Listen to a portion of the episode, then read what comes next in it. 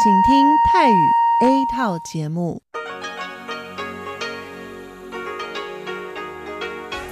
ที่นี่ สถานีวิทยุเรดิโอไต้หวันอินเตอร์เนชันแนล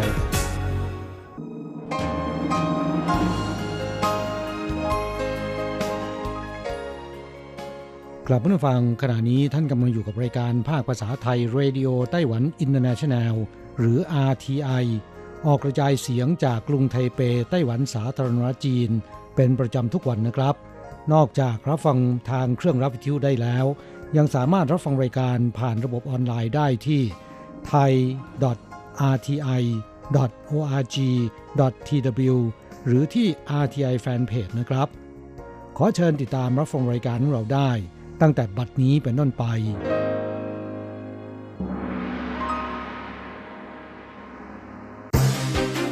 ลำดับแรก ขอเชิญติดตามรับฟัง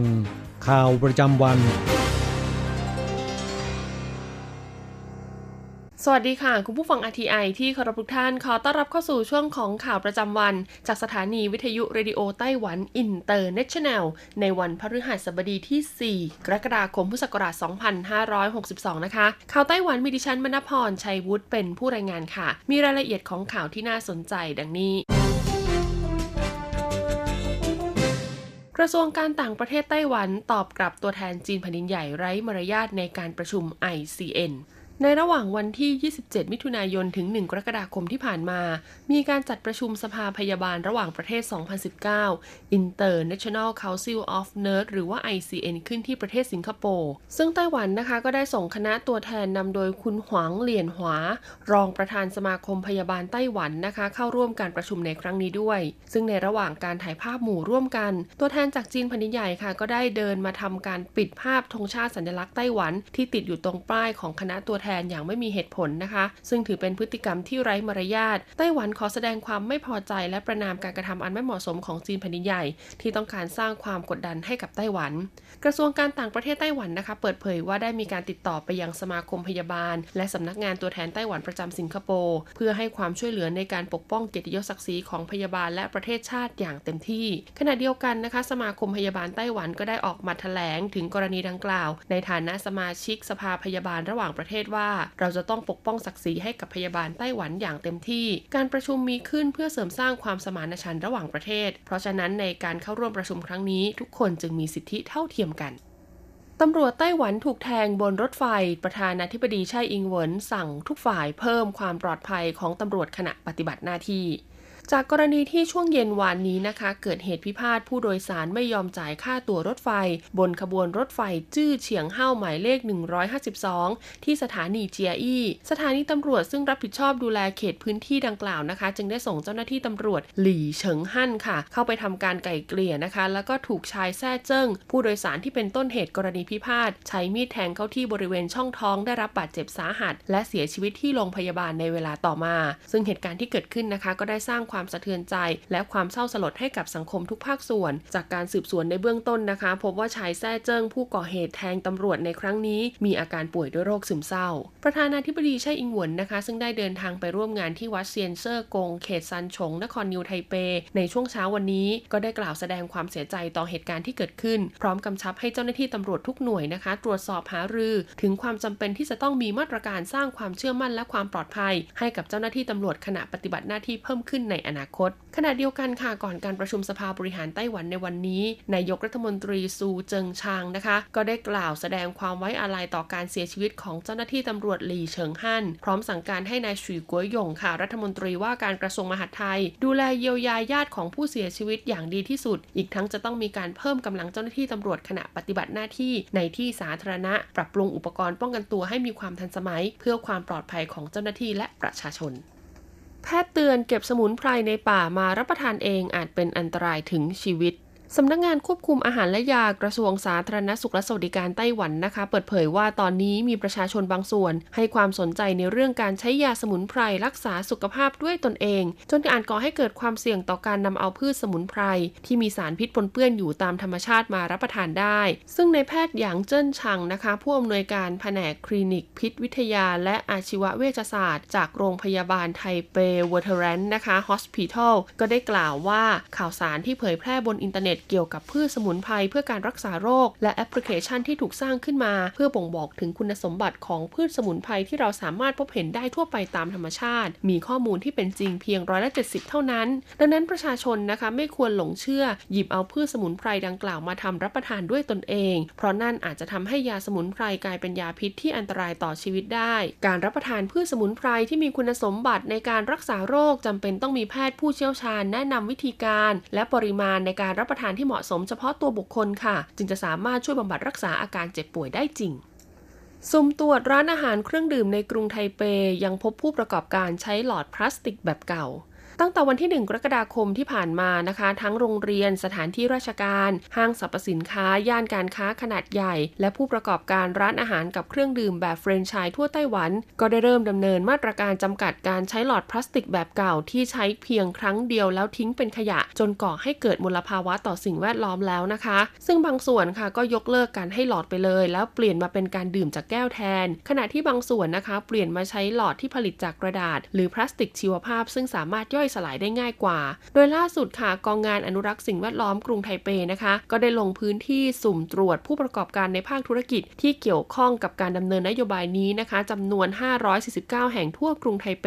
พบว่ายังมีผู้ประกอบการอีก 4 รายค่ะ ประกอบด้วยร้าน Tiger Hotpot นะคะ ในห้างสรรพสินค้า Neo 19 ร้านภายในเดนะคะ ในห้างสรรพสินค้า Q Square ร้านเหล่าหวัง Hotpot ค่ะ ห้างสรรพสินค้า ATT for Fun สาขาซินอีและร้าน Selfish Burger นะคะย่านการค้าซินอีที่ยังคงนำเอาหลอดพลาสติกแบบเก่าออกมาใช้งาน รวมถึงยังมีอุปกรณ์การรับประทานอาหารบางประเภทนะคะ ที่ไม่ผ่านการรับรองมาตรฐานด้านสิ่งแวดล้อมด้วย ซึ่งผู้ประกอบการทั้ง 4 รายก็ได้รับหนังสือแจ้งเตือนนะคะ จากกองงานอนุรักษ์สิ่งแวดล้อม ให้ทำการปรับปรุงแก้ไขภายใน 7 วัน หากครบ 7 วันไปแล้วค่ะ ยังตรวจสอบพบว่ามีการฝ่าฝืน ก็จะต้องถูกลงโทษปรับนะคะ เป็นเงิน 1,200 เหรียญถึง 6,000 เหรียญไต้หวัน เด็กไต้หวัน 90%อยากมีส่วนร่วมในแผนการท่องเที่ยวของครอบครัวช่วงซัมเมอร์ ในช่วงปิดเทอมภาคฤดูร้อนของไต้หวันระหว่างเดือนกรกฎาคมถึงสิงหาคมของทุกปี ก็จะถือเป็นช่วงไฮซีซั่นสำหรับการท่องเที่ยวของคนไต้หวันด้วยนะคะ โดยเว็บไซต์จองโรงแรมชื่อดังอย่าง hotel.com ก็ได้ทำการสำรวจความคิดเห็นของประชาชนใน 4 ประเทศ ประกอบด้วยไต้หวัน ญี่ปุ่น ฮ่องกง และเกาหลีใต้ ซึ่งเป็นตลาดใหญ่ของการท่องเที่ยวแบบครอบครัวพบว่าร้อยละ 90 ของเด็กอายุระหว่าง4-15 ปีค่ะ มีความคาดหวังว่าผู้ปกครองเนี่ยจะเปิดโอกาสให้ตนได้แสดงความคิดเห็น หรือมีส่วนร่วมต่อการวางแผนนการท่องเที่ยวในช่วงวันหยุดต่างๆ ซึ่งในจำนวนนี้นะคะมีเด็กไต้หวันร้อยละ70 ที่ผู้ปกครองเนี่ยเปิดโอกาสให้เข้าไปมีส่วนร่วมแสดงความคิดเห็น หรือช่วยเหลือวางแผนการเดินทางท่องเที่ยว ส่วนเด็กอีกร้อยละ20ค่ะ มีแนวความคิดและก็ต้องการที่จะเข้าไปมีส่วนร่วม ต่อการวางแผนการท่องเที่ยว แต่ก็ไม่เคยถูกผู้ปกครองสอบถามความคิดเห็นใดๆ จนสร้างความอึดอัดให้เด็กตลอดการเดินทางนะคะ ซึ่งกรณีนี้ผู้ปกครองมักคิดค่ะว่าเด็กอะยังไม่รู้เรื่อง จะพาไปเที่ยวที่ไหนก็สนุกได้เหมือนกัน จึงไม่จำเป็นต้องถามความคิดเห็นจากการสำรวจนะคะยังพบว่าเด็กไต้หวันร้อยละ 42 รู้สึกไม่ค่อยพึงพอใจต่อการวางแผนการท่องเที่ยวของครอบครัวร้อยละ 72 ของครอบครัวไต้หวันนะคะ มีประสบการณ์พาเด็กอายุไม่ถึง 3 ปี ออกเดินทางไปเที่ยวยังต่างประเทศ นอกจากนี้นะคะ ครอบครัวคนไต้หวันยังมีอัตราการท่องเที่ยวภายในประเทศเฉลี่ย 4 ครั้งต่อปี ซึ่งสูงกว่าผลสำรวจของประเทศอื่น ๆ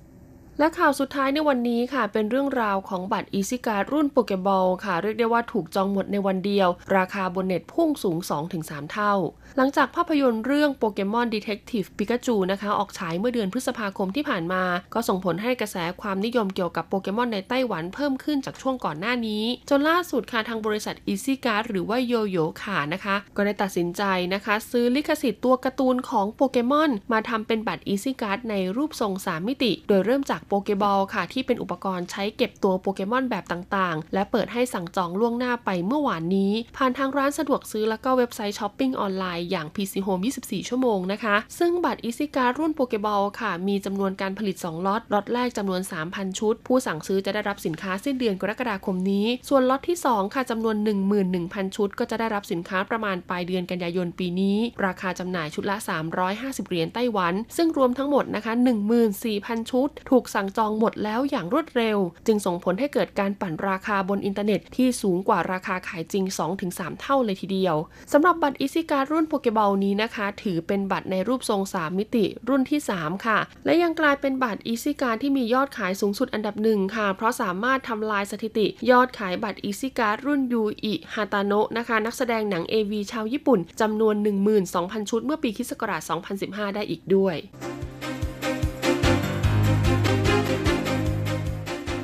ต่อไปขอเชิญฟังข่าวต่างประเทศและข่าวจากเมืองไทยค่ะ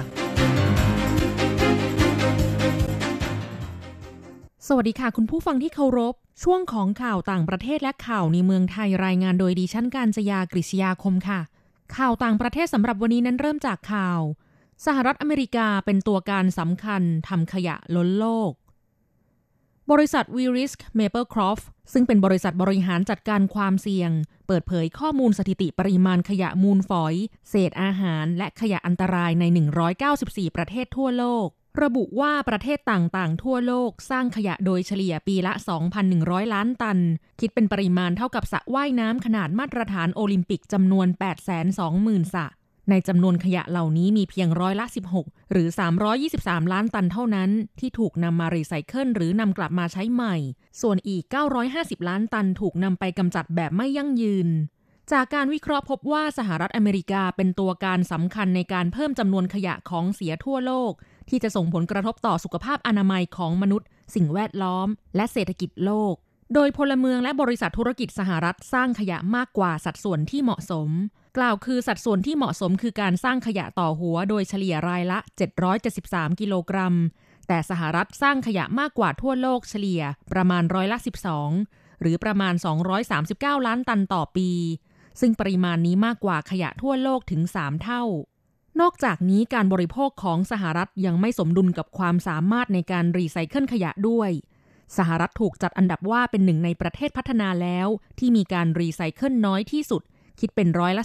35 ตามหลังเยอรมนี ซึ่งมีการรีไซเคิลขยะถึงร้อยละ 68รายงานระบุว่าการสั่งห้ามนำเข้าขยะของประเทศในเอเชีย รวมทั้งจีนแผ่นดินใหญ่ เวียดนาม มาเลเซีย และไทย จะทำให้ประเทศผู้ผลิตขยะรายใหญ่ประสบความยากลำบากมากขึ้นในการจัดการกับปัญหาขยะ ข่าวต่อไป โบอิงประกาศจ่ายเงินให้ครอบครัวเหยื่อเครื่องบินตก บริษัทโบอิงผู้ผลิตเครื่องบินยักษ์ใหญ่ของโลกประกาศว่า จะจ่ายเงินจำนวน 100 ล้านดอลลาร์สหรัฐ หรือประมาณ 3,000 ล้านบาท ให้แก่ครอบครัวผู้เสียชีวิตจากเหตุการณ์เครื่องบินตกในอินโดนีเซีย เมื่อเดือนตุลาคม 2561 และเหตุการณ์เครื่องบินตกในเอธิโอเปียเมื่อเดือนมีนาคมปีนี้ โดยทั้งสองเหตุการณ์เป็นเครื่องบินโบอิง737 MAX 8มีผู้เสียชีวิตรวม 346 คน จากเหตุการณ์ดังกล่าวส่งผลให้สายการบินทั่วโลก ประกาศระงับการบินของ Boeing 737 MAX ทั้งหมด ตั้งแต่เดือนมีนาคมเป็นต้นมา เนื่องจากหวั่นเกรงความไม่ปลอดภัย อย่างไรก็ตามช่วงเวลาหลายเดือนที่ผ่านมา ทาง Boeing ได้พยายามปรับปรุงปัญหาต่างๆ เพื่อให้เครื่องบินในตระกูล MAX กลับมาบินได้ตามปกติโดยเร็วที่สุด ต่อไปขอเชิญคุณผู้ฟังรับฟังข่าวในเมืองไทยค่ะ รัฐบาลเตือนประชาชนอย่าหลงเชื่อข่าวลวง ยืนยันไม่มีการแจกเงิน 3,000 เป็นของขวัญวันเข้าพรรษาพลโทวีรชนสุคนทัพปฏิภาค รองโฆษกประจำสำนักนายกรัฐมนตรีแถลงว่าพลเอกประยุทธ์จันโอชานายกรัฐมนตรี เตือนประชาชนให้ใช้วิจารณญาณในการติดตามข่าวสาร โดยเฉพาะข้อความที่ส่งต่อกันผ่านทางสื่อโซเชียลมีเดีย และข่าวที่บอกกันปากต่อปาก ซึ่งไม่มีแหล่งที่มาที่เชื่อถือได้ เช่นบัตรพลังงานช่วยรักษาโรค หรือล่าสุดมีข่าวลือว่ารัฐบาลจะแจกเงินสวัสดิการแห่งรัฐ เพื่อเป็นของขวัญวันเข้าพรรษาทำให้ผู้ถือบัตรสวัสดิการจำนวนมากเดินทางไปยังธนาคารเป็นต้น นายกรัฐมนตรีได้กำชับให้หน่วยงานที่รับผิดชอบในแต่ละเรื่อง และหน่วยงานระดับท้องถิ่นที่ใกล้ชิดกับประชาชน มันติดตามข่าวสารและแจ้งเตือนสร้างการรับรู้อย่างทั่วถึง รวมทั้งเร่งตรวจสอบต้นตอของข่าวที่ไม่ถูกต้อง เพื่อจับกลุ่มผู้กระทำผิดมาดำเนินคดีให้ได้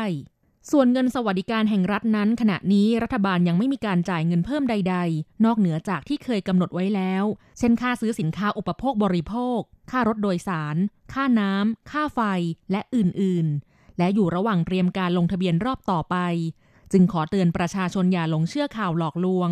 และหากต้องการตรวจสอบข้อเท็จจริง โปรดติดต่อหน่วยงานราชการที่รับผิดชอบโดยตรง หรือ call center บัตรสวัสดิการแห่งรัฐ โทร 02 109 2345 หรือศูนย์บริการข้อมูลของรัฐ 1111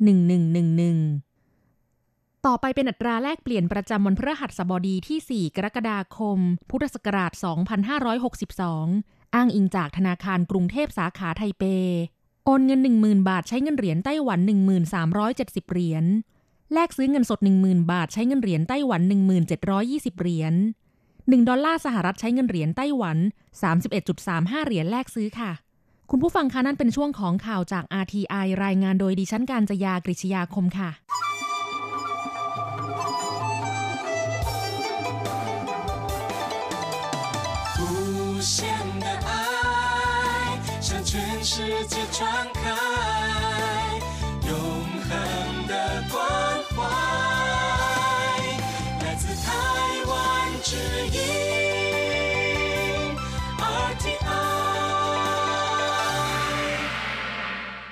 ครับคุณครับขณะนี้คุณกำลังติดตามรับฟังรายการภาคภาษาไทยจากสถานีวิทยุ RTI ซึ่งส่งกระจายเสียงจากกรุงไทเป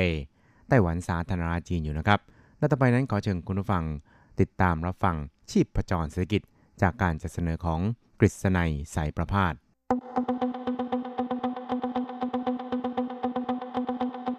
เศรษฐกิจก้าวไกลประชาสุขสันต์จับชีพจรเศรษฐกิจสู่บันไดแห่งความผาสุก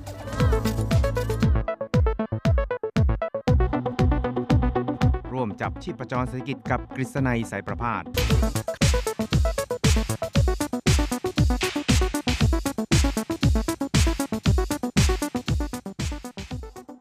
สวัสดีครับคุณผู้ฟังที่รักและเคารพทุกท่านครับ ผมกฤษณัยสารพาดก็กลับมาพบกับคุณผู้ฟังอีกครั้งหนึ่งครับ ในช่วงเวลาของชีพประจรเศรษฐกิจครับ ก็พบกันเป็นประจำทุกสัปดาห์ ในค่ำวันพฤหัสและก็เช้าวันศุกร์4ครั้งด้วยกันนะครับ ก็จะนำเอาเรื่องราวความเคลื่อนไหว ที่น่าสนใจทางด้านเศรษฐกิจในไต้หวัน ในช่วงที่ผ่านมามาเล่าสู่ให้กับคุณผู้ฟังได้รับฟังกันครับ ครับสัปดาห์ที่ผ่านมานะครับข่าวคราว ที่น่าสนใจทางด้านเศรษฐกิจในไต้หวันนั้น ก็เห็นจะได้แก่ข่าวคราวเกี่ยวกับทางด้าน การแสดงความวิตกกังวลเกี่ยวกับบรรดาผู้ที่กำลังจะก้าวเข้าสู่วัยเกษียณอายุการทำงานนะครับ นอกจากจะเป็นการเกษียณของข้าราชการที่อาจจะมีบำนาญให้ได้รับแล้วเนี่ยนะครับ ในส่วนของออผู้ใช้แรงงานทั่วไปนะครับ ก็คือบรรดาลูกจ้างของภาคเอกชนเนี่ยก็ มีอกองทุนบำเหน็จบำนาญของแรงงานเหมือนกันนะครับ เพียงแต่ว่าอาจจะไม่ได้มากมายอะไรเท่าใดนักนะครับ เพียงแต่ว่าในการดำเนินการเกี่ยวกับการเตรียมตัวเพื่อที่จะก้าวเข้าสู่วัยเกษียณอายุนี่นะครับ ก็จะต้องมีการตระเตรียมโดยเฉพาะอย่างยิ่งในแง่ของเงินค่าใช้จ่าย หลังจากที่ไม่มีงานทำแล้วหรือว่าอยู่ในวัยเกษียณแล้วนะครับ เนื่องจากก็ เป็นที่วิตกกังวลกันนะครับว่าบรรดาบุคคลที่เกษียณอายุการทำงานแล้วนี่นะครับ ก็อาจจะมีเงินไม่พอใช้นะครับ หรือว่าอาจจะต้องใช้เงินที่ค่อนข้างมากพอสมควรนะครับ โดยเฉพาะอย่างยิ่งในเรื่องของสุขภาพนะครับ ก็อาจจะต้องมีค่ารักษาพยาบาลมีอะไรต่างๆ เหล่านี้นะครับ เพราะฉะนั้นเนี่ยในหลายๆส่วนนะครับก็ได้พยายามเรียกร้องให้บรรดาผู้ที่ยังอยู่ในวัยทำงานนี่นะครับ ควรจะต้องเก็บสะสมหรือว่าบริหารทรัพย์สมบัติของตนเนี่ยให้ดีนะครับ เพื่อที่จะให้พอเพียงแก่การใช้ชีวิตในบ้านปลายอย่างมีความสุขนะครับ เพราะว่าเมื่อเราเข้าสู่วัยเกษียณแล้วเนี่ยเวลาเราก็จะเยอะขึ้นนะครับ เพราะฉะนั้นเนี่ยก็จะมีเวลาใช้เงินมากขึ้นนะครับ ไม่เหมือนกับตอนที่เราทำงานเนี่ยโอ้โหไม่ค่อยมีเวลาเลยทำงานอย่างเดียวนะครับ เก็บแต่เงินนะครับ แต่ว่าพอมาถึงช่วงที่มีเวลามากขึ้นเนี่ยนะครับ ก็ ไม่มีรายได้เข้ามา แต่ว่าต้องใช้เงินมากขึ้น เพราะฉะนั้นเนี่ยบรรดาผู้เชี่ยวชาญทางด้านการเงินในไต้หวันนะครับ ต่างก็ได้แนะนำนะครับว่าควรจะต้องเริ่มการบริหารทรัพย์สมบัติของตัวเองเนี่ยตั้งแต่วัยทำงานนะครับ แต่ว่าการสำรวจก็พบว่า ในตอนนี้นะครับก็มีเพียงแค่ประมาณ 30%เท่านั้นเองนะครับที่ได้มีการวางแผนบริหารทรัพย์สมบัติของตัวเองนะครับเพื่อที่จะใช้ชีวิตในบั้นปลาย หรือว่าใช้ชีวิตหลังเกษียณนะครับ การสำรวจนี้นะครับก็ยังพบนะครับบอกว่าค่าใช้จ่ายหลังวัยเกษียณนี่นะครับในแต่ละเดือนเนี่ยจะต้องมีค่าใช้จ่ายอย่างน้อย 50,000 NT ขึ้นไปนะครับ จึงจะเรียกได้ว่าเป็นการใช้ชีวิตที่มีความสุขแล้วก็ มีความพึงพอใจนั่นเองครับ แต่ก็ตามนี่นะครับ ก็เรียกได้ว่าการใช้ชีวิตในบ้านปลายนี่นะครับ จะมีความสุขได้หรือเปล่านี่ก็คิดว่าขึ้นอยู่กับแต่ละคนนะครับว่าจะใช้ชีวิตแบบไหนถ้าว่าจะให้แบบพอเพียงนะครับ ก็อาจจะไม่ต้องใช้เงินมากมายขนาดนี้นะครับ อาจจะใช้น้อยหน่อยนะครับ แต่ว่าก็เรียกว่าประหยัดมัธยัติอะไรทำนองนี้นะครับ ครับทั้งนี้เนี่ยนะครับในส่วนของบรรดาผู้เชี่ยวชาญนะครับอย่างเช่น คุณหวังจื่อเยียนนะครับกรรมการผู้จัดการทั่วไปของบริษัทจีฟู่ทงนะครับซึ่งก็เป็นบริษัทที่เกี่ยวข้องกับการบริหารสินทรัพย์นะครับในส่วนของภาคเอกชนนี่นะครับก็มีความเห็นแล้วก็ได้ แนะนำนะครับว่าควรที่จะทำอย่างไรนะครับ ซึ่งเขาก็บอกว่า正会存钱的人他并不是在想我这个月花了多少钱剩下的钱我来存应该是先想我这个月我要存ครับเขาก็บอกว่าผู้ที่เก็บเงินออมเป็นจริงๆนี่นะครับไม่ได้หมายความว่าจะต้องมาดูว่าเขาจะใช้เงินเท่าไหร่นะครับ แล้วก็ที่เหลือก็จะเก็บเป็นเงินออมนะครับ แต่ว่าควรจะต้องมีการวางแผนการว่า ยกตัวอย่างเช่นตอนนี้เนี่ยคุณมีเงิน4เงินเดือน 4 0 0 0 0 5 0,000 หรือว่า 60,000 70,000 ขึ้นไปนี่นะครับ คุณก็อาจจะต้องวางแผนการว่าจะใช้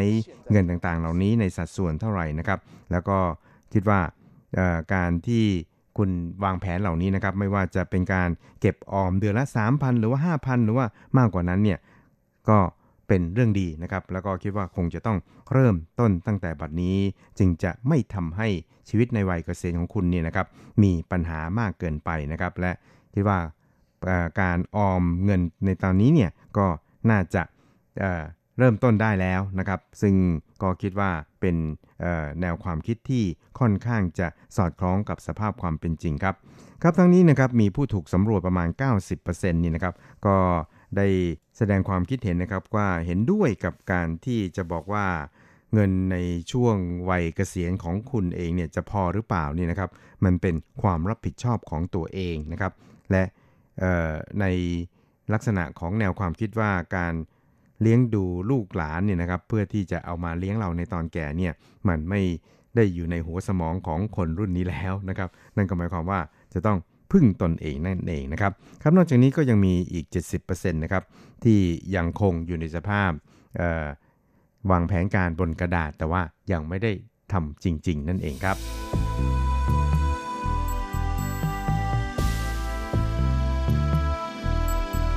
ครับอีกเรื่องครับเราไปดูเกี่ยวกับทางด้านบรรยากาศของการขายปลีกในไต้หวันในช่วงเดือนพฤษภาคมที่ผ่านมานะครับ ซึ่งก็ปรากฏว่า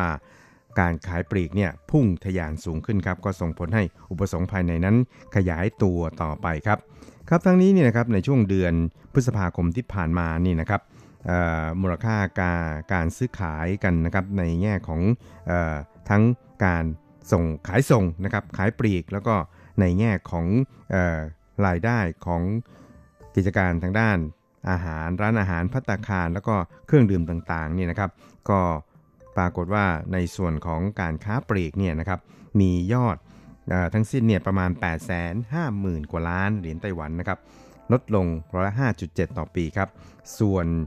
ภาคการขายปลีกเนี่ยนะครับกับมีตัวเลขที่น่าพอใจครับคือ 319,500 ล้านเหรียญไต้หวัน ปรับตัวเพิ่มขึ้นต่อปีเนี่ยถึงร้อยละ3ครับส่วนกิจการทางด้านพัตคารอาหารแล้วก็ เครื่องดื่มเนี่ยนะครับก็มีมูลค่ารวม 67,000 กว่าล้านนะครับเติบโตขึ้นประมาณ 5.2%นะครับซึ่งทางกระทรวงเศรษฐการของไต้หวันนั้นก็บอกครับบอกว่า จากการที่ครอบครัวนี่นะครับมีรายได้เพิ่มขึ้นนี่นะครับไม่ว่าจะเป็นในแง่ของอัตราการว่างงานที่อยู่ในระดับค่อนข้างต่ำนะครับแล้วก็ผู้ที่มีงานทำเนี่ยก็เพิ่มสูงขึ้นนะครับเงินเดือนค่าจ้างเนี่ยก็ปรับตัวสูงขึ้นด้วย ประกอบกับ ในส่วนของการค้าปลีกเนี่ยนะครับก็มีตัวเลขที่ดีขึ้นนะครับ ก็ส่งผลให้การบริโภคภายในเนี่ยมีกำลัง หรือว่ามีพลังขับเคลื่อนเนี่ยค่อนข้างเข้มแข็งเลยทีเดียวนะครับครับทั้งนี้เนี่ยครับสงครามการค้าระหว่างสหรัฐกับจีนนั้นที่เรียกว่าอาจจะรุนแรงมากยิ่งขึ้นนี่นะครับ ก็ได้ส่งผลต่อพลังขับเคลื่อนทางเศรษฐกิจของทั่วโลกครับแล้วก็ทำให้การส่งออกเนี่ย อยู่ในสภาวะชะลอตัวลงครับ แต่ว่าในแง่ของอุปสงค์ภายในของไต้หวันเองนั้น ก็ยังคงมีพลังขับเคลื่อนเนี่ยอย่างน่าพอใจเลยทีเดียวโดยเฉพาะอย่างยิ่งในแง่ของมูลค่าการค้าปลีกนะครับ ทั้งนี้นะครับคุณหวังสูเจียนนะครับ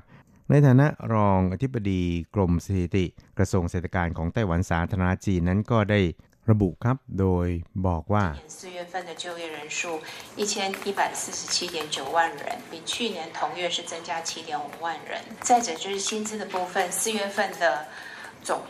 ครับเธอก็เล่าให้ฟังครับว่าเดือนเมษายนเนี่ยผู้มีงานทำเนี่ยสูงถึง 11 ล้านกว่าคนนะครับ ซึ่งเพิ่มขึ้นจากปีก่อนหน้านี้เนี่ยในช่วงเดือนเดียวกันนี่นะครับถึง 7.5 หมื่นคนนะครับแล้วก็ทำให้กำลังซื้อของครอบครัวต่างๆเนี่ยเพิ่มกำลังมากขึ้นนะครับ ราะฉะนั้นเนี่ยมันก็เลยส่งผลให้การค้าปลีกนะครับแล้วก็ตัวเลขต่างๆเนี่ยมีการเติบโตอย่างเห็นได้ชัดเลยทีเดียวครับ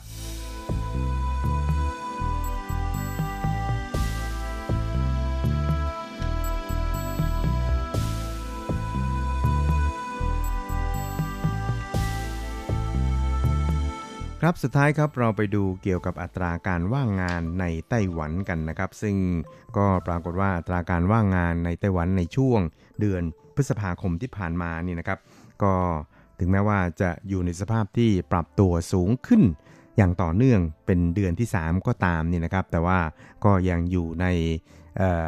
ระดับค่อนข้างต่ำนะครับ คือต่ำกว่าร้อยละสีนี่ก็ถือว่า เป็นอัตราการว่างงานที่พอรับได้นะครับ อย่างเช่นที่เราได้เล่าให้ฟังไปเมื่อสักครู่นี้นะครับ โดยเดือนพฤษภาคมที่ผ่านมานะครับไต้หวันนั้นมีอัตราการว่างงานอยู่ที่ร้อยละ 3.67 นะครับ ก็ปรากฏว่าเเป็นตัวเลขที่ปรับตัวสูงขึ้นต่อเนื่องเป็นเดือนที่3นะครับ แล้วก็เป็นตัวเลขสูงสุดนะครับในรอบ 22 เดือนก็ว่าได้เลยทีเดียวนะครับ ทั้งนี้นะครับทาง สำนักบัญชีกลางสภาบริหารของไต้หวันสาธารณจีนนั้นก็ได้บอกครับบอกว่า เมื่อนำมาวิเคราะห์แล้วก็ตัดปัจจัยต่างๆ ที่เกี่ยวข้องกับฤดูกาลออกไปแล้วนี่นะครับ อัตราการว่างงานนี่นะครับ มันก็สะท้อนให้เห็นถึงผลกระทบนะครับหรือว่าอิทธิพลของตลาดแรงงานที่มีต่อการพัฒนาเศรษฐกิจนะครับ ซึ่งจนถึงสิ้นเดือนเมษายนที่ผ่านมานี่นะครับ อัตราการว่างงานในช่วงคือ รายไตรมาสนี่นะครับ ก็มีการปรับตัวสูงขึ้นนะครับ เป็นเดือนที่ 2 แล้วนะครับ ทั้งนี้นะครับก็ทางสำนักบัญชีกลางนั้นก็ได้ประเมินครับบอกว่ามันก็เป็นการสะท้อนให้เห็นถึงการขยายตัวของบรรยากาศทางเศรษฐกิจนะครับ ที่อยู่ในสภาวะที่ค่อนข้างจะชะลอตัวลงนะครับ ก็เลยทำให้ ตลาดแรงงานนะครับในช่วงเดือนพฤษภาคมที่ผ่านมานี่นะครับมีอัตราการว่างงานที่สูงมากขึ้นนะครับแล้วก็ในช่วงนี้นะครับเราก็คงจะต้องติดตามนะครับสถานการณ์การชะลอตัวลงของบรรยากาศทางเศรษฐกิจต่อไปครับว่ามันจะส่งผลกระทบต่อตลาดแรงงานมากน้อยเพียงใดนะครับ ครับนอกจากบรรยากาศทางเศรษฐกิจที่จะส่งผลกระทบต่อตลาดแรงงานแล้วนี่นะครับ ตัวเลขของดัชนีภาคอุตสาหกรรมนี่นะครับ ก็เรียกได้ว่าเป็นดัชนีที่มีส่วนเกี่ยวข้องพอสมควรเลยทีเดียวนะครับ เพราะว่าถ้าว่าดัชนีอุตสาหกรรมเนี่ย ไม่เติบโตขึ้นนะครับ มันก็จะทำให้การจ้างงานเนี่ยไม่ได้เพิ่มขึ้นนะครับ ซึ่งก็ปรากฏว่าเดือนพฤษภาคมที่ผ่านมาครับดัชนีภาคอุตสาหกรรมนี่นะครับอยู่ที่ 108.02 ลดลงร้อยละ 3.05 ต่อปีครับ ซึ่งส่วนที่ลดลงค่อนข้างมากนี่นะครับ ก็คือภาคการผลิตนะครับร้อยละ 3.01 ครับที่ลดลง ซึ่งกระทรวงเศรษฐกิจนั้นก็บอกว่า เนื่องจากสงครามการค้าระหว่างสหรัฐกับจีนนี่นะครับก็ส่งผลกระทบเป็นรายภาคอุตสาหกรรมไปเลยนะครับ แต่อย่างไรก็ตามเนี่ยในส่วนของอุตสาหกรรมที่เกี่ยวข้องกับคอมพิวเตอร์นะครับอิเล็กทรอนิกส์แล้วก็ทางด้าน optic นี่นะครับ ก็ยังคงได้รับอานิสงส์นะครับจากการที่ย้ายสายการผลิต มาอย่างไต้หวันนะครับ แล้วก็มีการย้ายใบสั่งซื้อเนี่ยมาอย่างไต้หวันนะครับ ก็ทำให้ดัชนีภาคอุตสาหกรรมของไต้หวันนั้น ยังคงอยู่ในสภาพที่สามารถจะประคับประคองตัวไปได้ไม่น้อยเลยทีเดียวครับ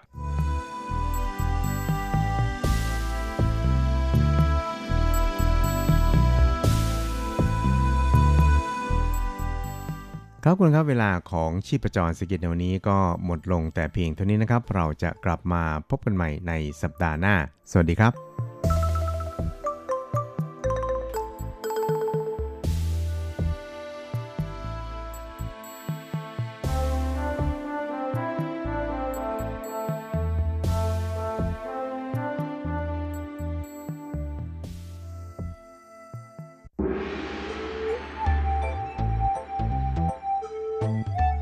ถึงโลกจะหมุนไว RTI ก็หมุนทัน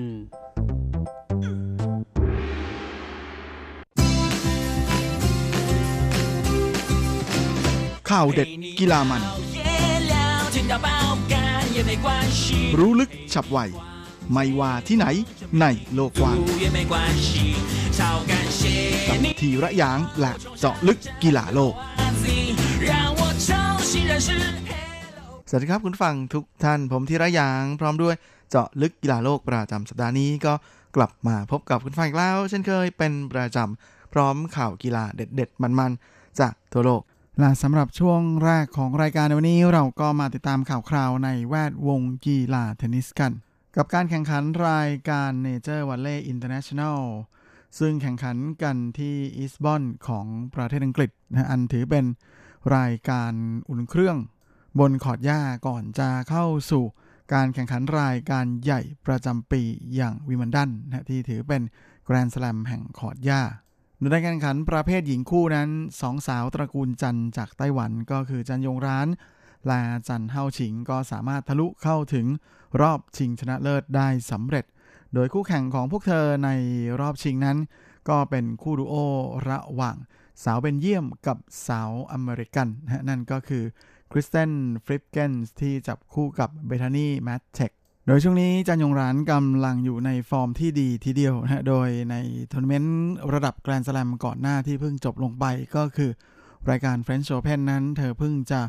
คว้าแชมป์ในการแข่งขันประเภทคู่ผสมมาหมาดหมาดแถมเธอยังเคยคว้าแชมป์ที่นี่มาแล้วนะเมื่อปี 2014 ด้วย นอกจากนี้ผลงานในปีนี้ของสองสาวจันนั้นก็ถือว่าโอเคมาก ๆ เลยนะเพราะว่าทั้งคู่นั้นคว้าแชมป์มาแล้วในการแข่งขันที่บริสเบนนะของออสเตรเลียนะรวมไปจนถึงที่โดฮาด้วย นอกจากนี้ในส่วนของจันยงรานเองนะครับ เธอก็เคยเข้าชิงมาแล้ว 2 ครั้งในการจับคู่กับคนอื่นนะก็คือในปี 2015 ที่เธอจับคู่กับเจิ้งเจี๋ยแล้วก็ 2017 ที่เธอจับคู่กับมารินาฮิงกิสนะฮะไม่ต้องบอกก็พอจะเราได้ว่าเมื่อปี 2017 นั้น เธอก็คว้าแชมป์ที่นี่กับฮิงกิสเหมือนกันนะฮะและในส่วนของการเข้าชิงนั้น เธอก็เข้าชิงมาแล้วเป็นรายการที่ 5 ด้วยในปีนี้อย่างนักดีเปิดมาเซตแรกนั้นเป็นฝากของสองสาวจันที่ต้องเป็นฝ่ายตั้งรับก่อนนะเพราะว่า คูดูโอจากเบลเยียมและสหรัฐนั้น มารุกกระหน่ำเข้าใส่อย่างต่อเนื่อง จนทำให้ถูกเบรกเกมเสิร์ฟไปก่อนถึง 2 เกมรวดใน 2 ครั้งแรกเลย แม้ว่าในเกมที่ 6 จะสามารถเบรกกลับคืนมาได้ แต่ในเกมที่ 7 นั้น ก็ดันถูกเบรกกลับไปอีก ก็เลยทำให้ในเกมที่ 8 เป็นอะไรที่กดดันสุดๆ แล้วก็ไม่สามารถต้านทานคู่แข่งได้ เลยเสียเซตแรกไปก่อนด้วยสกอร์ 2 ต่อ 6 มาในเซตที่ 2 2 สาวจันนั้นก็กลับมาเล่นได้อย่างแน่นอนมากขึ้น แล้วก็เป็นฝ่ายที่เบรกเกมเสิร์ฟของคู่แข่งได้ก่อนเลย ตั้งแต่ในเกมที่2นะฮะแต่ว่าเกมที่ 3 ก็ถูกเบรกกลับไป และเกมที่ 4 ก็เบรกเพิ่มขึ้นได้อีกครั้งนะจนเป็นฝ่ายที่ขึ้นนำและหลังจากนั้นก็ไปขึ้นแท่นที่ 5 ต่อ 3 หลังจบเกมที่8นะแล้วก็เป็นอะไรที่เสียดายมาก เพราะว่าตอนที่เล่นกันในเกมที่ 8 นั้น พวกเธอมีโอกาสได้เซตพอยต์ถึง 2 ครั้ง แต่ก็เก็บไม่ได้นะฮะแต่ก็ยังโชคดีที่ในเกมที่ 9 นั้นสามารถรักษาเกมเสิร์ฟเอาไว้ได้สำเร็จ ก็เลยเก็บเซตที่ 2 มาได้นะฮะด้วยสกอร์ 6 ต่อ 3 เสมอกัน 1 ต่อ 1 เซตต้องมาตัดสินกัน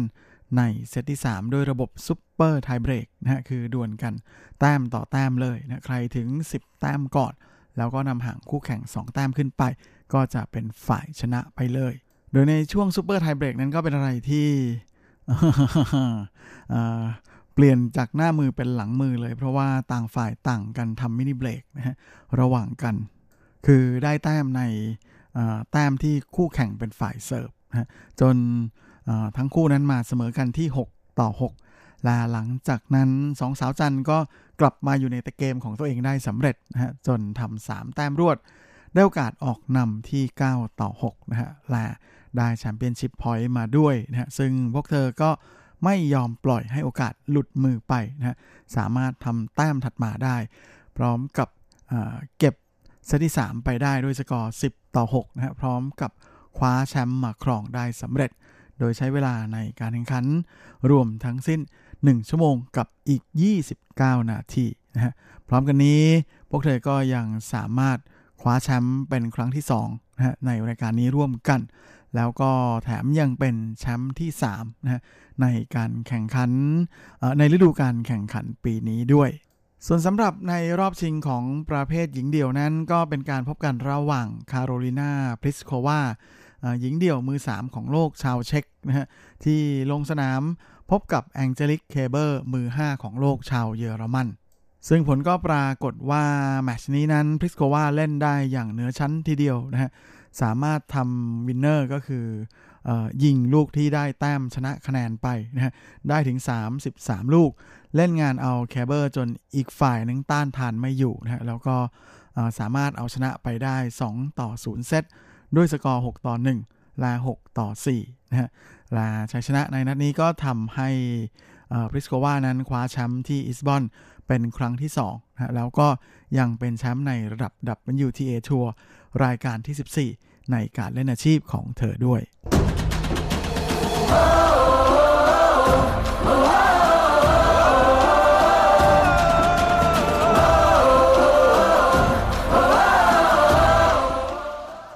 และสำหรับช่วงถัดไปนั้นก็ยังคงเป็นข่าวคราวในแวดวงกีฬาเทนนิสนะฮะเพราะว่า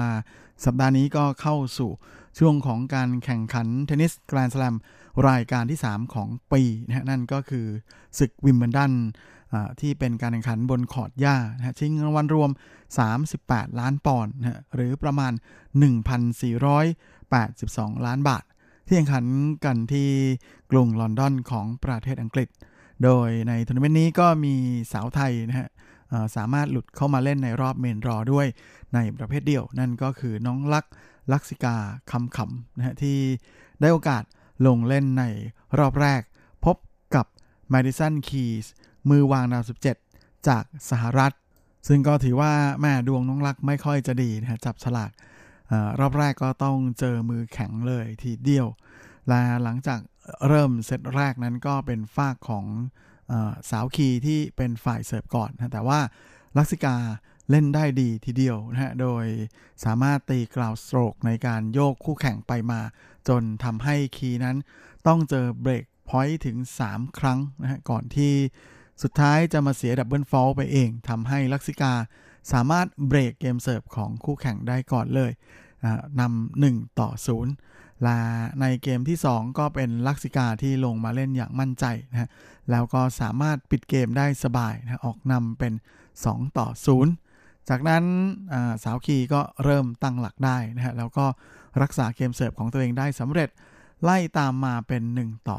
2 ในเกมถัดมาเกมที่ 4 ก็เป็นฝ่ายของลักษิกาเสิร์ฟบ้างนะแต่ว่า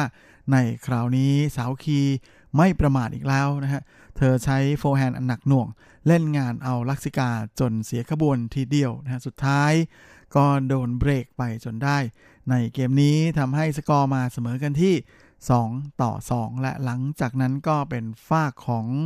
เมดิสันคีย์สที่ยิ่งเล่นยิ่งมั่นใจนะฮะเพราะว่าเก็บเกมเสิร์ฟได้สบายจนขึ้นนำเป็น 3 ต่อ 2 แถมยังกลับมาเบรกเกมเสิร์ฟของน้องลักเพิ่มได้อีกนะไล่ห่างเป็น 4 ต่อ 2 และจากนั้นจังหวะของเกมนะก็ไปเข้าทางมาดิสันหมดเลยนะฮะสุดท้าย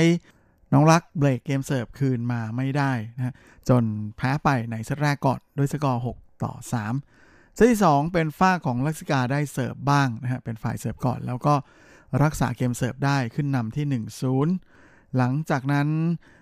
มาดิสันคีย์ก็รักษาเกมเสิร์ฟได้เหมือนกันเสมอ 1 ต่อ 1 เกมที่ 3 ลักซิกา มีโอกาสที่จะรักษาเกมเสิร์ฟนะแต่ว่าโดนสาวคีย์ทำ4แต้มรวดนะก็เลยทำให้ลักซิกานั้นโดนเบรกเกมเสิร์ฟไปโดยเฉพาะใน game point นั้นเป็นอะไรที่โชคไม่ดีมากๆ เพราะว่าลูกติดเน็ตนะแต่ว่าลงข้างลักซิกา ก็เลยถูกเบรกเกมเสิร์ฟไปแบบโชคร้ายนะฮะ แล้วก็กลายเป็นว่าทำให้ลักซิกานั้น เสียจังหวะหมดเลยนะฮะลาสาวคีย์ก็เลยยิงยาวเลยนะฮะจนชนะเซตนี้ไปอีกด้วยสกอร์ 6 ต่อ 2 จบเกมลักซิกาแพ้ไป 0 ต่อ 2 เซต โดยใช้เวลาในการแข่งขัน 1 ชั่วโมงกับอีก 2 นาที เป็นอันว่าลักซิกาตกรอบแรกไป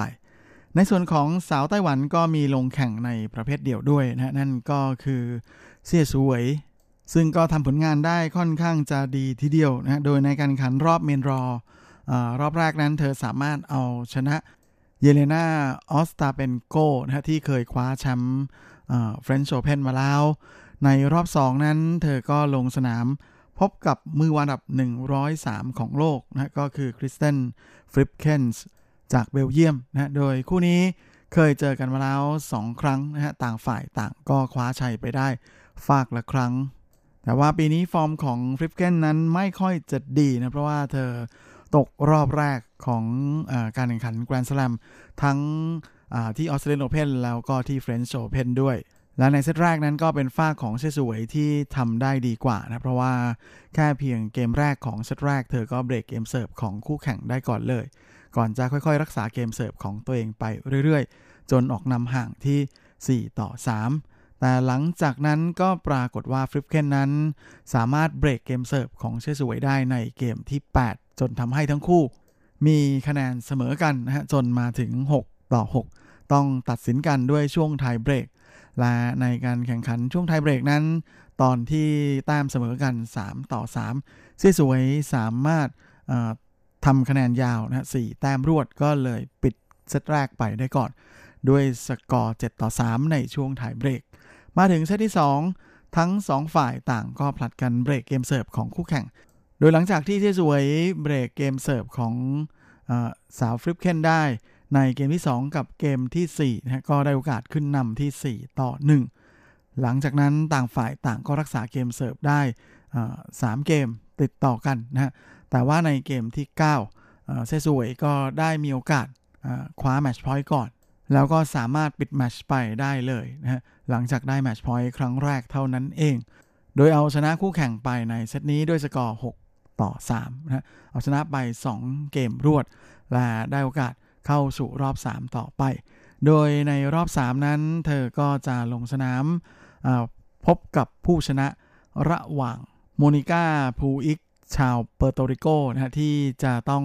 ลงแข่งกับสาวเช็กอย่างคาโรลินาพลิสโควาส่วนสองสาวจันนะฮะจันหย่งหรานและจันเฮ่าฉิงก็มาลงแข่งในประเภทหญิงคู่ด้วยนะฮะในรอบแรกนั้น พวกเธอที่ลงสนามในฐานะมือวางอันดับ 9 ของรายการนะก็เจอคู่ดูโอจากอังกฤษก็คือแฮร์ริเอตดาร์ที่จับคู่กับเคธี่ดันน์ ซึ่งผลก็ปรากฏว่าสองสาวจันนั้น เอาชนะคู่แข่งไปได้ก่อนแบบสบายๆ ในเซตแรกด้วยสกอร์ 6 ต่อ 2 หลังจากนั้นในเซตที่ 2 ก็เริ่มสะดุดนะฮะจนเป็นฝ่ายตามคู่แข่งถึง 0 ต่อ 3 แต่ว่า ในเกมที่ 5 และเกมที่ 9 พวกเธอเบรกคู่แข่งกลับคืนมาได้นะฮะพร้อมทั้งในเกมที่ 10 ก็สามารถปิดเซตพร้อมกับปิดแมชได้สำเร็จในmatch point ครั้งที่2นะจนเอาคือเอาชนะไปได้อีกด้วยสกอร์ 6 ต่อ4นะก็เลยชนะไป 2 เซตรวด ทะลุเข้าสู่รอบ 2 ต่อไปนะแหมก็รู้สึกว่าวิมเบลดันปีนี้จะเป็นอะไรที่น่าจะเชียร์ นักกีฬาจากไต้หวันกันได้สนุกทีเดียวนะครับ เพราะว่าฟอร์มกำลังดี ทั้งเซี่ยซูเหวยแล้วก็จันหย่งหรานและจันเฮ่าฉิงในประเภทคู่เลยทีเดียว เดี๋ยวสัปดาห์หน้าเรามาลุ้นกันต่อนะว่าทั้งสามสาวจะทำผลงานได้ดีขนาดไหนนะโดยจริงๆเสี่ยสวยนั้นก็ยังมีการลงแข่งในประเภทคู่ด้วยนะแต่ว่าตอนที่ทำรายการอยู่นี้ เธอยังไม่ได้ลงสนาม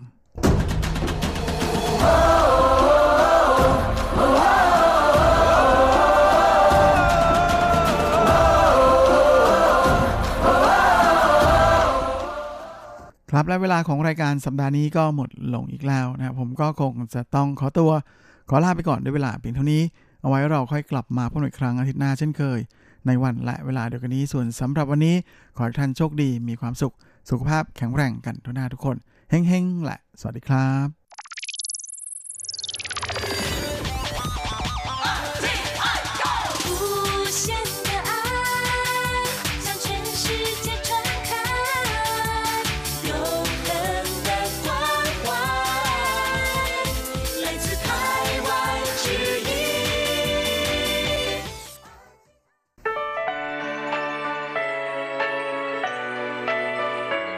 ช่วงเวลาแห่งความอร่อยกับรายการเลาะรั้วครัวไต้หวันมาแล้วครับ เราจะพาคุณเข้าครัวเปิดตำรา หาสูตรเด็ดเคล็ดลับความอร่อย แวะชิม แชะ แชร์อาหารหลากรสหลายสไตล์ในไต้หวัน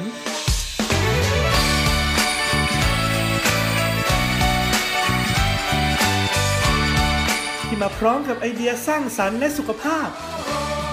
เสิร์ฟความอร่อยโดยดีเจยุ้ยมณพรชัยวุฒิ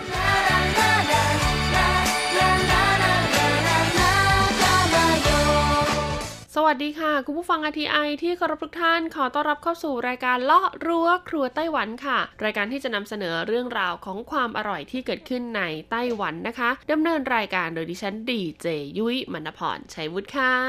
สำหรับเรื่องราวความอร่อยของเราในสัปดาห์นี้นะคะ บอกเลยว่าเกี่ยวข้องกับชีวิตประจำวัน โดยเฉพาะอาหารมื้อกลางวันของผู้คนที่อาศัยอยู่ในไต้หวันค่ะ หลายๆ คนได้ยินถึงคำว่าอาหารมื้อกลางวันก็คงจะนึกถึงเปี้ยนตังนะหรือว่าข้าวกล่องในแบบฉบับของคนไต้หวันนั่นเองค่ะ คุณผู้ฟังท่านใดนะคะ เคย ต้องบอกว่าเคยรับประทานข้าวกล่องไต้หวันหรือว่าเปี้ยนตังนะ ในเวอร์ชั่นไหนรูปแบบไหน รับประทานแล้วมีความประทับใจหรือไม่ชอบใจอะไรตรงไหนยังไง ลองเสนอความคิดเห็นกันเข้ามาได้เลยนะคะ ไม่ว่าจะเป็นทางคอมเมนต์หรือว่าจะเป็นทางในส่วนของ inbox ก็ได้นะอะมาพูดคุยกันมาแชร์ เรื่องราวการรับประทานข้าวกล่องในไต้หวันกันดีกว่านะคะ และแน่นอนค่ะว่าตัวยุ้ยเองแหมอยู่ไต้หวันมาเป็น 10กว่าปีแล้วนะ จะไม่เคยรับประทานข้าวกล่องไต้หวันนี่ก็คาดว่าน่าจะไม่สามารถดำรงชีวิตอยู่ได้นะคะ ก็กินจนน้ำหนักขึ้นมาหลายกิโลเลยทีเดียวนะ เพราะอะไรเพราะว่าข้าวกล่องไต้หวันเนี่ยถ้าคุณไปร้านที่เขาเขียนว่า จื้อจู้ชันนะนะหรือว่าร้านที่เป็นเหมือนกึ่งกึ่งบุฟเฟ่อะที่เขาจะมีที่คีบ แล้วก็มีกล่องมีถาดให้คุณเนี่ยสามารถเลือกคีบอาหารได้ ต้องบอกเลยว่าร้านเหล่านั้นเนี่ยจะมีเมนูอาหารนะคะ หลากหลายมากๆให้เราเลือก แล้วคุณก็สามารถเลือกนะคะ ใส่กล่องเป็นเซตแล้วก็ทำเป็นข้าวกล่องในช่วงกลางวันได้ค่ะ แล้วก็ร้านเหล่านี้นะคะ ก็ต้องบอกเลยว่าได้รับความนิยมมากๆนะ ทั้งคนไต้หวันเอง รวมถึงคนต่างชาติที่มาเที่ยวไต้หวันค่ะ อย่างที่บอกเมนูหลากหลาย ราคาย่อมเยาวนะคะ วิธีการคิดนะคะ ราคาส่วนใหญ่แล้วนะคะ ของอาหารข้าวกล่องสไตล์เนี้ยก็คือการชั่งน้ำหนักอ่าก็คือคุณเนี่ยต้องยกอาหารเนี่ยไปชั่งที่เครื่องแล้วเขาก็จะมีการคำนวณซึ่งึ่งแต่ละร้านนะคะก็จะมีหลักการคำนวณที่ไม่เหมือนกันค่ะ เฉลี่ยแล้วนะส่วนใหญ่เวลาเราคีบเนี่ยต่อให้แบบแน่น ๆ พูนๆแค่ไหนเนี่ยก็จะอยู่ที่ประมาณ 70-80 เหรียญไต้หวันโดยเฉลี่ยนะคะ ก็จะมีข้าวมีกับประมาณ 3-4 อย่าง แล้วก็มีเนื้อสัตว์ที่เรียกได้ว่าเป็น main course อย่างเช่นไก่ทอดปลาทอดหมูทอด เนื้อวัวทอดอะไรเหล่านี้นะคะ รวมอยู่ในกล่องด้วยนั่นเอง แต่หากใครคีบเยอะหน่อยเลือกเนื้อสัตว์ 2 อย่าง 3 อย่างอ่าราคาก็จะขยับขึ้นไปค่อนข้างเยอะเลยทีเดียวนะ อาจจะกล่องหนึ่งเนี่ย120ถึง150เลยก็ว่าได้นะคะ ซึ่งคนไต้หวันเองนะคะเขาก็จะมีความเคยชินกับอาหารพวกนี้อยู่แล้ว เพราะก็เหมือนเป็นอาหารที่ถึงแม้ว่าเขาจะไม่ได้มากินที่ร้านขาย便當 แต่ร้านอาหารอื่นๆ หรือว่าที่บ้านหรือว่าที่ครอบครัวเนี่ยเขาก็จะทำอาหารในสไตล์นี้รับประทานกันอยู่แล้วนะคะ แต่ความพิเศษของร้านอาหารในสไตล์จื้อจู้ชันเนี่ยก็คือว่าเมนูมากกว่าค่ะ ความหลากหลายของเมนูในแต่ละวันนี้ต้องบอกเลยว่า น่าจะอยู่ที่ประมาณ 15ถึง20 อย่างด้วยกันนะคะ ร้านไหนที่มีขนาดใหญ่หน่อยเนี่ยอาจจะถึง 30 อย่างขึ้นไปเลยก็ว่าได้นะ ดังนั้นค่ะอย่างที่บอกว่าคนไต้หวันเขาเคยชินไงบางคนที่ชอบกินอะไรก็อาจจะคีบอะไรเดิมๆซ้ำๆเหมือนบ้านเรา ถ้าพูดถึงว่าอ่าไปร้านอาหารตามสั่งที่เมืองไทย เราก็จะมีเมนูที่คิดออกในหัวไม่กี่อย่างข้าวหมูกระเทียมข้าวไข่เจียวข้าวผัดกะเพราหรือว่าข้าวผัดผัดซีอิ๊วอะไรประมาณนี้นะคะ แต่สำหรับเราค่ะหากเราได้มีโอกาสเข้าไปร้านจื้อจู้ชันแบบนั้น ที่มีอาหารมากกว่า 30 อย่างแล้วก็ก็ยุ้ยเชื่อว่าทุกคนจะต้องคิดหนักแน่นอนเลย ขนาดตัวยุ้ยเองอยู่มา 10 ปีนะคะ บางทีก็ต้องเดินวน 2 รอบค่ะ เพราะอะไรเพราะว่าคีบเข้าไปแล้วเนี่ยคุณไม่สามารถคีบออกได้นะเขาถือว่าเป็นการไม่มีมารยาทนะคะ ดังนั้นเนี่ยเราก็ควรที่จะทำความเข้าใจกับเมนูอาหารแต่ละอย่างอย่างรอบคอบก่อน แล้วค่อยตัดสินใจคีบ แต่หากใครนึกไม่ออกว่าจะคีบอะไรค่ะ วันนี้ยุ้ยมีผลสำรวจค่ะ 10 เมนูจากร้านขายเปี้ยนตังแบบจื้อจู้ชัน ที่คนไต้หวันนิยมคีบมากที่สุด งานนี้คนไต้หวันเขาออกมาการันตีความอร่อยด้วยตัวเองเลยนะคะ ดังนั้นหากคุณมีโอกาสได้เข้าไปซื้อหาอาหารในร้านขายอาหารสไตล์นี้ ก็อย่าลืมลองคีบเมนูเหล่านี้ใส่ลงไปในกล่องตามคำบอกเล่าของคนไต้หวันดูนะคะ ช่วง เปิดตำรา ความอร่อย สำหรับอันดับ 10 ค่ะ คือเมนูที่มีชื่อว่าชาวฮวาเย่ไช่ค่ะ ซึ่งต้องบอกเลยคำว่าฮวาเย่ไช่ในที่นี้นะคะ ในความหมายของคนไต้หวันเนี่ยสามารถใช้เรียกแทนดอกกระหล่ำหรือว่าบล็อกเคอรี่ก็ได้ค่ะ เพราะคำว่าฮวาเย่ไช่ของเขาก็คือผักที่เป็นรูปของดอกนั่นเองนะคะ ซึ่งก็แน่นอนค่ะ ถ้าเป็นดอกกระหล่ำเนี่ยเขาจะเติมคำว่าปายเข้าไปนะคะ เป็น白花椰菜 แต่ถ้าเป็นบล็อกเคอรี่ซึ่งเป็นสีเขียวเนี่ยเขาก็จะใช้คำว่า綠花椰菜นะคะ เป็นเมนูอันดับ10ที่คนไต้หวันเนี่ยนิยมคีบใส่เข้าไปในข้าวกล่อง便當ค่ะ เพราะว่าทั้งดอกกระหล่ำและบล็อกเคอรี่นะคะ เวลาผัดออกมาแล้วเนี่ยจะมีความกรอบ รูปร่างหน้าตาของผักที่ผัดออกมานะคะ ก็ไม่ได้ขี้เหร่จนเกินไป ที่สำคัญถึงแม้ว่าจะทิ้งไว้เย็นแล้ว อาจจะไม่ได้กินตอนร้อนๆนะนะเพราะมาในรูปแบบของข้าวกล่องนะคะ รสชาติของผักพวกนี้รวมถึงคุณค่าทางโภชนาการก็เลยไม่ได้สูญหายไปมากเท่าไหร่ค่ะ พอเราเปิดข้าวกล่องนะคะ ขึ้นมาเห็นโอ้โหมีผักอุดมสมบูรณ์นะคะ ก็จะทำให้ข้าวกล่องของเราน่ากินยิ่งขึ้นนั่นเอง